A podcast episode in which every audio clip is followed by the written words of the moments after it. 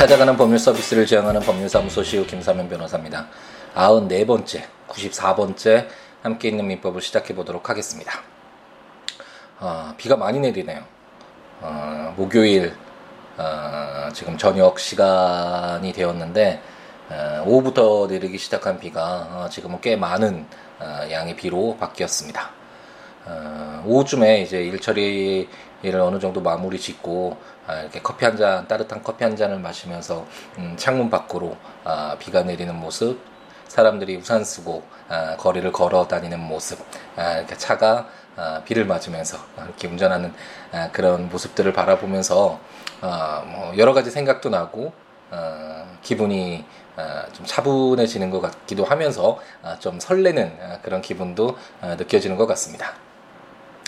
아, 여러분들은 어떠신지 모르겠는데 저는 아, 개인적으로 또 술을 좀 좋아를 해서 어, 많이 마시는 편인데 이렇게 비가 오면 어, 막걸리의 파전이 생각나지 않으신가요?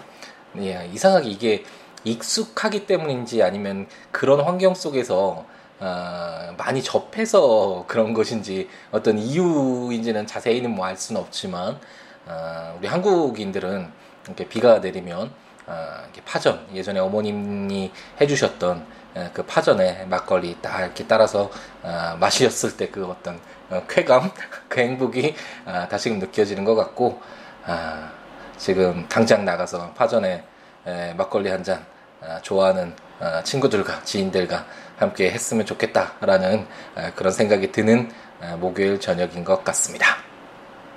아, 하지만 뭐 어, 저는 이제 어, 퇴근하기 전에 에, 약간 이제 에, 누구를 만나기 전에 아, 시간이 약간 있어서 함께 있는 민법 또 남는 시간 이용해서 빨리 예, 한번 진도를 나가기 위해서 아, 아직까지 퇴근을 약간 미루고 있고요. 어, 이제 여러분과 저당권 아, 이제 물건의 그 마지막 아, 장이죠. 제 9장 아, 저당권 규정들을 아, 읽으면서 아, 목요일 저녁을 아, 마무리 지으려고 합니다. 아, 이제 담보 물건이 무엇인지에 대해서는 어, 어느 정도 어, 개념이 잡히셨을 거라고 생각이 드는데 소유권을 기본으로 두고 소유권이란 어, 이런 시계와 같은 예를 들어서 시계와 같은 물건을 마음대로 사용하고 수익하고 처분할 수 있는 그런 강력한 물건이잖아요. 하지만 이 소유권을 기본으로 했을 때 소유권에 비해서 제한되는 약간 그 권리가 아, 제한되는 제한 물건들이 있는데 그 제한 물건 중에서 어, 물건을 사용하는데 어, 초점을 두고 있는 지상권, 지역권, 전세권 규정들을 모두 어, 읽어보았고, 어, 그리고 물건을 사용하는 것보다는 어, 물건의 담보 가치, 그 가치를 뽑아내서 자기의 채권을 반환받기 어, 위한 하나의 수단으로 그 담보로서 어, 물건을 행사할 수 있는 담보 물건을 공부했는데 아, 지금까지 유치권 그리고 질권 질권은 어, 동산 질권과 권리 질권이 있었죠. 일반적으로 질권 그러면 그 동산 그 물건에 대해서 내가 물건을 가지고 있고 그 채무자가 자기의 어, 채무를 이행할 때까지 담보로서 그 물건을 점유하고 있는 것이 어, 일반적이라고 할 수 있는데 이 질권의 설정의 목적물을 어, 단순히 에, 동산뿐만 아니라 재산권까지 권리까지 이렇게 확대시켜 놓은 것이 바로 어, 권리 질권이었다. 라는 점을 어, 지난번 시간까지 어, 모두 읽고 공부해 보았습니다. 그럼 이제 마지막으로 담보 물건 민법에서 우리 민법이 기, 규정하고 있는 아, 마지막 담보 물건 아, 마지막 담보 물건이자 아, 물건의 마지막 기본적인 물건의 마지막 아, 제도인 아, 저당권에 관련돼서 어, 규정들을 한번 읽어볼 텐데요. 에, 저당이라는 건 저당권이라는 것은 우리가 일상생활에서도 흔히 쓰기 때문에 어, 친숙하게 어느 정도 이해할 수 있는 에, 그런 권리라고 어, 볼수 있겠습니다. 어, 제가 처음에 어, 소유권 어, 소유권을 모두 읽고 그 외의 권리들을 시작하면서 어, 지상권, 지역권, 어, 뭐 유치권, 유치권은 좀 그래도 일반적으로 쓰이지만 어, 질권. 뭐 이런 내용들은 사실상 용어가 그렇게 친숙하지 않아서 어떤 권리인지 명확히 좀 어, 익숙하지가 않, 그러니까 처음 접근하기가 쉽진 않다라는 설명을 드렸었던 것 같은데 그에 반해서 어, 저당권은 전세권은 물론 어, 많이 들 많이 쓰고 듣긴 하지만 그 일상에서 우리가 쓰고 있는 전세와는 다른 개념으로 물건에 규정되어 있다고 말씀드렸었죠. 그에 반해서 이 저당권은 우리가 어, 많이 쓰고 일반적으로 요즘에 음, 또 요즘 뭐 부동산과 관련돼서 또 정책이 많이 좀 또 혼란스러워지는 것 같긴 하지만 어쨌든 어, 좀 기조 자체가 어, 대출을 통해서라도 어쨌든 어, 자가 그, 주택을 어, 좀 어, 매수하는 것을 활성화시켜서 자기 주택을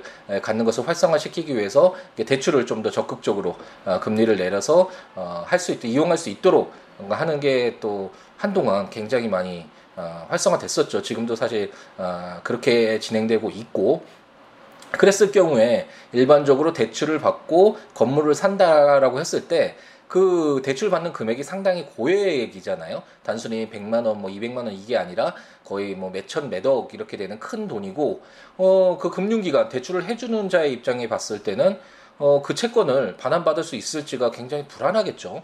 뭐 매덕이나 되는 그 금원을 만약 반환받지 못한다면 그 금융기관으로서도 대출하는 자의 입장에서도 굉장히 큰 경제적인 타격이고 뭐 이게 점차 확대되면 어 뭐 정말 금융위기 국가의 어떤 경제가 흔들릴 수도 있는 그게 바로 어 예전 한 3, 4년 전인가요? 그 모기지와 관련된 그 미국에서 시작됐던 금융 위기가 우리에까지 굉장히 큰 영향을 미쳤는데 그런 것에서 시작된 것이죠.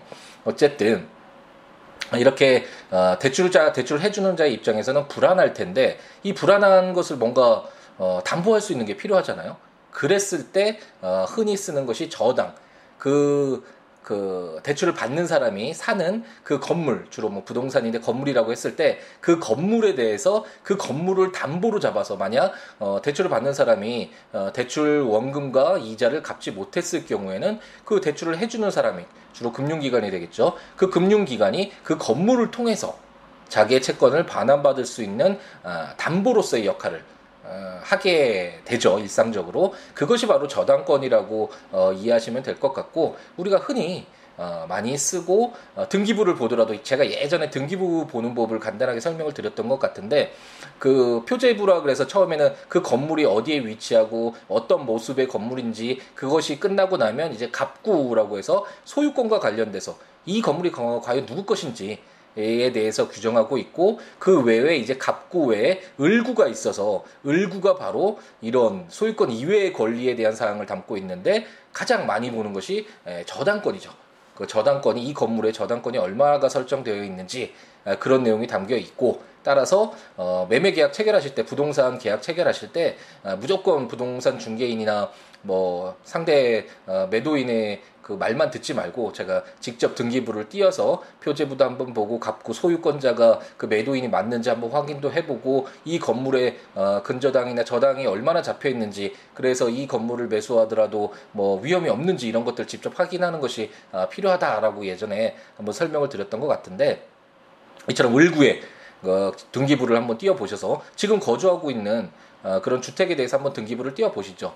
들으시는 분들은 한번 공부 삼아 경험 삼아 그래서 등기부를 이제 발급받아 보면 표제부가 있어서 그 건물이 어떤 뭐 소재지가 언제고 뭐, 뭐 몇 층 건물이고 면적이 어떻게 되는지 이런 내용 나와 있고 각구에는 소유권자가 누구인지 만약 그 건물을 소유하고 계신 분들은 소유권자로 어, 자기의 명의가 적혀져 있겠죠. 이름이 딱딱 기재되어 있을 것이고 어, 만약 어, 전세나 월세와 같은 어, 그 건물을 어, 임대해서 임차해서 어, 사용하시는 분이라면 소유권자 이름이 들어있지는 않고 이제 을구 어, 소유권자에 들어있지 않겠죠. 에, 그 다른 그 뭐, 그 임대를 줬던 그 임대인이 주로 명의가 들어가 있겠죠. 그렇게 되어 있을 것이고 이제 을구를 보면 거기 근저당이나 어떤 저당권자가 누구인지 뭐 금융기관에서 어 근저당 뭐 최고액 얼마에 근저당이 설정되어 있다 뭐 이런 내용들이 어, 담겨져 있을 텐데 이런 것들을 한번 확인해 보면서 어 만약 근저당이 너무 많이 설정되어 있는 건물이라면 나중에 전세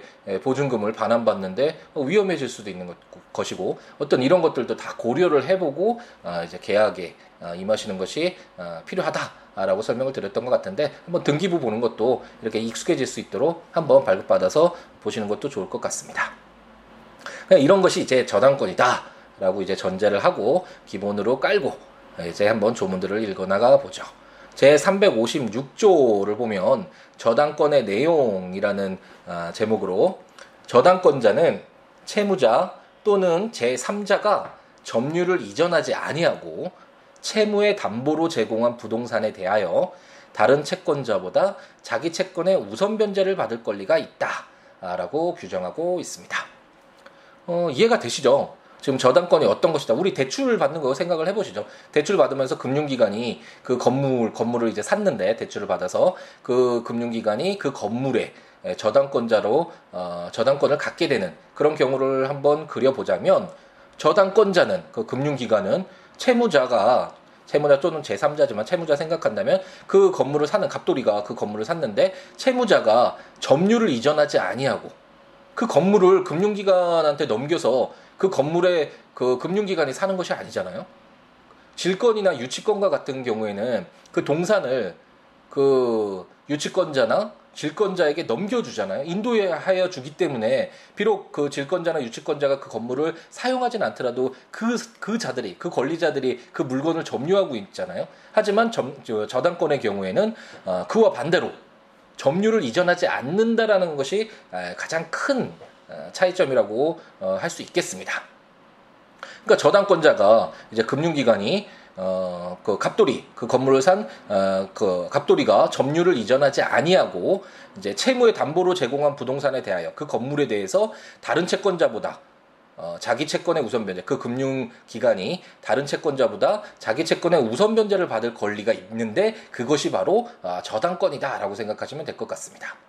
이 다른 채권자보다 자기 채권의 우선 변제를 받을 권리 이 부분은 질권 어, 규정들을 읽을 때 제가 설명을 드렸죠. 만약 경매 어, 그 대출을 받은 사람 갑돌이가 돈을 갚지 못할 경우에 그 건물에 이제 권리를 행사해서 자기 채권을 반환 받으려고 할 거 아니에요. 그런데 채권자가 그 대출 기간 혼자라면 뭐 큰 문제가 없을 수 있지만 갑돌이가 여러 군데 돈을 빌리고 해서 다른 여러 가지 채권자들이 여러 명의 채권자가 있을 때는 그 채권을 어떻게 그 건물을 팔아서 어떻게 그 대금을 채권을 반환 받을 수 있게끔 할 것인지 이해관계를 조율하는 것이 어려울 수 있잖아요. 그랬을 때 저당권자는 다른 일반 채권자 뭐 을돌이가 100만 원 빌려준 게 있어서 나도 100만 원 받아야 돼. 그리고 정돌이가 아, 뭐 1000만 원 빌려준 게 1000만 원 받아야 돼. 이런 여러 가지 채권자가 있더라도 이 건물을 팔아서 생긴 그 금액에서는 어 자기가 우선해서 저당권자가 우선해서 김, 금융기관이 먼저 자기 채권에 에, 이렇게 충당할 수 있다.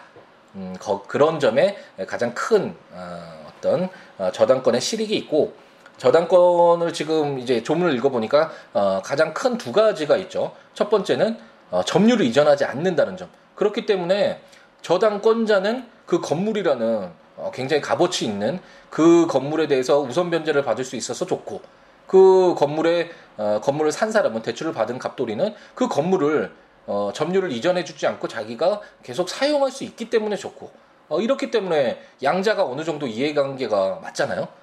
그렇기 때문에 현실에서도 많이 쓰이는 것일 것이고 어, 굉장히 음, 좀 어, 발달된 어, 그런 어, 권리고 제도다라고 인정받는 것이 바로 저당권이다라고 생각하시면 될 것 같고 어, 다른 채권자보다 우선 변제를 받는다는 점 저당권자가 어, 이 점이 이 점과 점유를 이전하지 않는다는 점이 가장 큰 어, 특징이라고 할 수 있을 것 같습니다. 그러면 이제 제 357조 근저당을 한번 볼 텐데 제 1항 저당권은 그 담보할 채무의 최고액만을 정하고 채무의 확정을 장래에 보류하여 이를 설정할 수 있다. 이 경우에는 그 확정될 때까지의 채무의 소멸 또는 이전은 저당권에 영향을 미치지 아니한다. 제2항 전항의 경우에는 채무의 이자는 최고액 중에 산입한 것으로 본다. 라고 규정하고 있습니다. 아, 이 민법에서 규정하고 있는 저당권은 어, 저당권이 일반적인 것이고 이렇게 근저당권은 어, 근저당은 약간 음, 그 특별한 저당권에 약간 어, 덧붙여서 특별한 어떤 권리라고 할 수 있는데 에, 바로 저당권을 아직 알지도 못하는데 근저당이 나와서 약간 어, 의아할 수도 있지만 어, 현실에서는 오히려 어, 저당권이 사용되는 경우보다는 근저당권이 훨씬 더 많이 사용됩니다. 그 이유는 뭘까요? 지금 근저당이 뭐라고 규정하고 있죠? 그 담보할 채무의 최고액만을 정하고 채무의 확정을 장래에 보류해서 이를 설정하고 그 확정될 때까지는 채무의 소멸 또는 이전은 저당권에 영향을 미치지 아니한다라고 규정하고 있잖아요. 이게 어떤 의미냐면 일반적으로 저당권 그러면 똑같이 담보니까 채권자가 있겠죠. 그 채권자가 뭐 천만 원의 채권이 있을 때 일반적으로는 저당권 설정하면서 그 천만 원이라는 것이 특정돼서 그 천만 원에 대한 어, 담보로서 저당권을 설정하는 것이 일반적이겠죠. 하지만 금액이 워낙 크다 보니까 그리고 기간도 굉장히 길잖아요. 일반적으로 이런 뭐 어떤 어, 주택 구입과 관련된 대출은 기간도 또 긴 편인데 그러다 보면 이자도 발생했을 때 그 액수가 커질 수도 있고 그 상환 능력에 따라서 뭐 채무가 또 뭐 지연 이자도 붙을 수 있고 여러 가지 막 변동상이 있잖아요. 특히 뭐 계속적 거래 관계에 있는 사람들 뭐 돈 채권 또 빌리고 그 안에 갚기도 하고 뭐 이런 어떤 이런 여러 가지 그 변동사항이 있는 채권 채무 관계에서는 어떤 금액을 특정하기보다는 그 해당 건물의 어떤 그 가치에 해당하는 정도의 어떤 최고의 만을 정해놓고 가장 큰 금액만을 정해놓고 그 안에는 뭐 어, 일부 갚더라도 근저당 어, 저당권이 없어지지 않고 뭐 더 채권을 빌려주더라도 어, 저당권이 뭐 변동되지 않고 이런 식으로 뭔가 어, 확보를 해두는 어, 그런 제도가 있으면 좀 편리하겠죠. 아, 그랬을 때 인정되는 것이 근저당이다라고 생각하시면 될 것이고 그렇기 때문에 등기부 띄워보시고 만약 아, 주택을 매입할 때 아, 대출을 받으셔서 어, 근, 어, 저당권을 설정하신 분들 한번 등기부 보시면 아, 근저당권자라고 되어 있을 것입니다. 금융기관이 그리고 그, 그 채권 최고액이 아, 그 금액이 나와 있는데 아마도 본인이 대출 받은 금액보다도 훨씬 더 큰 금액이 어, 책정이 되어 있겠죠. 왜냐하면 최고액만을 정해놓고 그 안에 뭐 이자도 삽입이 되, 될 것이고 그 안에 여러 가지 뭐 변동사항도 더 있을 수 있고 채무액이 늘 수도 있으니까 우선 채권 최고액만을 어, 정해놓고 어, 내가 이 담보 가치를 어, 확보하겠다. 라고 해서 인정되는 것이 바로 아, 근저당이다라고 생각하시면 될 것 같고 일반적으로는 아마 그 대출 금액의 120%인가요, 130%인가요? 그 금액을 그 어떤 건물 에 대해서 그 근저당권을 설정할 때그 어, 금액으로 잡는 어, 것이 일반적입니다. 그러니까 뭐 1억을 빌려서 건물을 산다고 한다면 어, 근저당권 그래서 채권 최고액은 1억 3천 뭐 이렇게 어, 채무가 있는 것처럼 어, 그렇게 기재되어 있는 경우가 어, 일반적이라고 할 수 있겠죠. 이처럼 어, 근저당권은 어, 이제 앞으로 읽게 될 저당권의 규정들이 어, 거의 그대로 어, 준용이 되고 적용이 되지만 어, 약간 특이하게 금액이 아, 특정되어 있는 것이 아니라 그 금액이 변동될 여지가 있기 때문에 그 변동되더라도 어, 저당권에 영향을 미치지 않게 하면서 어, 채권 최고액만 채무의 어, 최고액만을 정해서 어, 자기의 어떤 그 채권을 담보할 수 있는 음, 그런 어, 권리로서 인정되는 제도가 바로 근저당권 제도다라고 생각하시면 어, 될 것 같네요. 그럼 오늘의 마지막 규정인 제 358조를 보면 저당권의 효력의 범위라는 제목으로 저당권의 효력은 저당 부동산에 부합된 물건과 종물에 미친다. 그러나 법률의 특별한 규정 또는 설정 행위에 다른 약정이 있으면 그러하지 아니하다라고 규정하고 있습니다. 그럼 이런 의문이 들 수 있잖아요. 건물이 물론 뭐 어떤 아파트에 뭐, 뭐 110동 메토 뭐 이런 식으로 어, 특정되어 있으면 그 건물만이 해당되겠지만 뭐 일반 주택인 경우에는 뭐 창고도 있을 수 있고 뭐그 그그 부동산에 부합된 뭐 물건이 있잖아요. 아 우리가 이게 만약 부합과 종류를 모른다면 이게 뭐냐라고 의문이 들 수는 있지만 어, 혹시 기억이 나시는 분이 어, 이제 많으시겠죠. 많으실 텐데 우리가 민법 총칙 읽을 때 주물과 종물이 뭔지를 배웠었죠. 그 백조였나요? 백조 인근의 아, 그 물건에 대한 일, 민법에 공통적으로 적용되는 거잖아요. 물건도 그렇기 때문에 민법 총칙에서 물건 그래서 뭐 부동산과 동산도 나눠줬고 과실 부분 과실에 대한 것도 어, 나왔었고 어, 주물과 종물 어, 주된 어떤 물건에 어, 종된 덧붙여지는 그, 그런 어떤 물건으로서의 종물이라는 개념도 배웠고 우리가 부합도 배웠잖아요. 소유권 배울, 배울 때 어, 부합과 관련돼서 어, 뭐 첨, 첨부도 있고 혼합도 있고 뭐 가공도 있고 이렇게 해서 어, 그 물건이 변동됐을 때 누구를 소유권자로 할 것인가 소유권의 취득과 관련된 어, 그런 부분에서 저희가 공부를 했었죠. 이렇게 부합된다라는 거. 그럼 물건이 어, 두 가지였는데 이것이 합쳐져서 어, 어떻게 어, 하나로 어떤 소유권을 취득할 때 그 소유권을 누구로 할 것인가가 우리가 이제 그 소유권에서 부, 어, 보았던 것이고 어쨌든 이렇게 부합된 물건 그리고 종물이 있었을 때 그 딸린 물건이 있었을 때 그러면 저당권을 설정한 그 저당권자가 그 단순히 처음에 어, 자기가 저당권을 설정했던 주물에만 미치는 것이냐 아니면 뭐 부합되기 전에 그 두 개의 물건 중에 하나만 뭐 미치는 것이냐 뭐 이런 식으로 여러 가지 어, 문제가 발생할 수 있잖아요. 그렇기 때문에 제358조는 저당권의 효력은 저당 부동산에 부합된 물건하고 종물까지도 모두 효력이 미치는 것이 어, 원칙이다. 하지만 뭐 법률에 특별한 규정이 있거나 설정행위 당사자 사이에 아 나 이거 주된 건물만 아, 이거 부동 저당권의 목적물로 하고 저기 창고는 내가 너무 개인적으로 뭐 소, 어, 보관하는 어, 저당이 미치지 않는 어떤 물건을 하고 싶다. 뭐 이런 식으로 어, 예, 이야기를 했고 당사자가 합의를 한다면 어, 뭐 그런 약정이 있으면 어, 그 종물은 어, 배제하는 것으로 저당권의 목적이 아닌 것으로 하는 것은 뭐 상관이 없겠죠. 어, 이런 내용들을 담고 있는 것이 저당권의 효력의 범위 제358조다라고 생각하시면 될 것 같고 이처럼 어, 판택된 시스템에서 처음에 민법 총칙 저희가 읽을 때 정말 좀 황당했잖아요. 너무 어렵고 이게 무슨 말인지 전혀 모르고 하지만 그 어려운 어, 그 단계를 어, 이제 벗어나다 보니 지금 이 저당권 굉장히 또 생소한 어, 새로운 권리에 대해서 배우고 있는데 어, 저당 부동산에 부합된 물건 종물에 미친다 이랬을 때 이게 그렇게 어색하지 않게 에, 느껴지시죠? 에, 그러셔야 되는데 네 그러실 거라고 믿고요.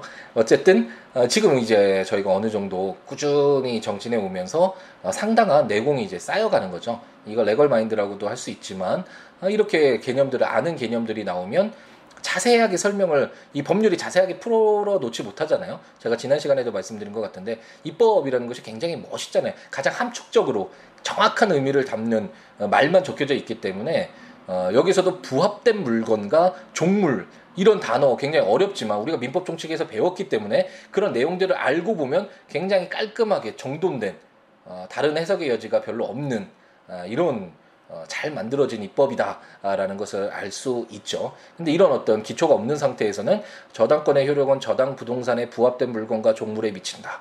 그럼 이게 도대체 무슨 말이냐? 어, 이렇게 의문이 어, 들겠죠. 하지만 우리는 점차 어, 그런 단계를 벗어나서 법률에 친숙한 어, 이 법률 쉽네. 어, 이거 내 친구 같네. 어, 라고 느껴지는 아, 그런 단계로 아, 점차 발전하고 있다. 라고 생각이 들고 많은 분들이 아마 아, 고개를 끄덕이시지 않을까 아, 그런 아, 희망을 가져봅니다. 네, 이제 시간이 또 지나가고 8시를 넘어가네요. 오후 이제 많이 어두워졌고 이제 주위는 또 이제 빛으로 가득하고 어, 또 차량들도 차량의 불빛들이나 빛 속을 지나가는 그런 모습들, 소리들 그리고 우산을 쓰고 지나가는 사람들의 모습들 어, 참 보기 좋은 것 같습니다. 창문 밖으로 어, 비가 온다라는 이 하나의 약간의 어, 변화된 모습으로 인해서 많은 감정들이 예, 또 생겨나는 것 같네요. 아, 우선 이거 설명을 드려야 되죠. 법률 어려우니까 아, 들으신 것만으로 이해가 되시면 아, 들으시는 것으로 충분하실 수도 있지만 법률을 함께 읽, 읽으면서 듣고 싶다라고 생각하시는 분은 국가법령정보센터 아, 인터넷 들어가셔서 아, 민법 치셔서 해당 조문들을 읽어보시면서 아, 들으시면 좋고 아니면 제가 전자책으로 발간한 아, 함께 있는 민법 민법 총칙 물권편 채권 총론편까지 나와 있는데 에, 그거 구매하셔서 해당 조문과 설명들 어, 읽으시면서 들으셔도 좋고요. 아니면 제 블로그 siwo.net siwo.law.net에 오셔서 거기에 해당 조문과 설명들이 있으니까 아, 보시면서 들으셔도 좋을 것 같습니다.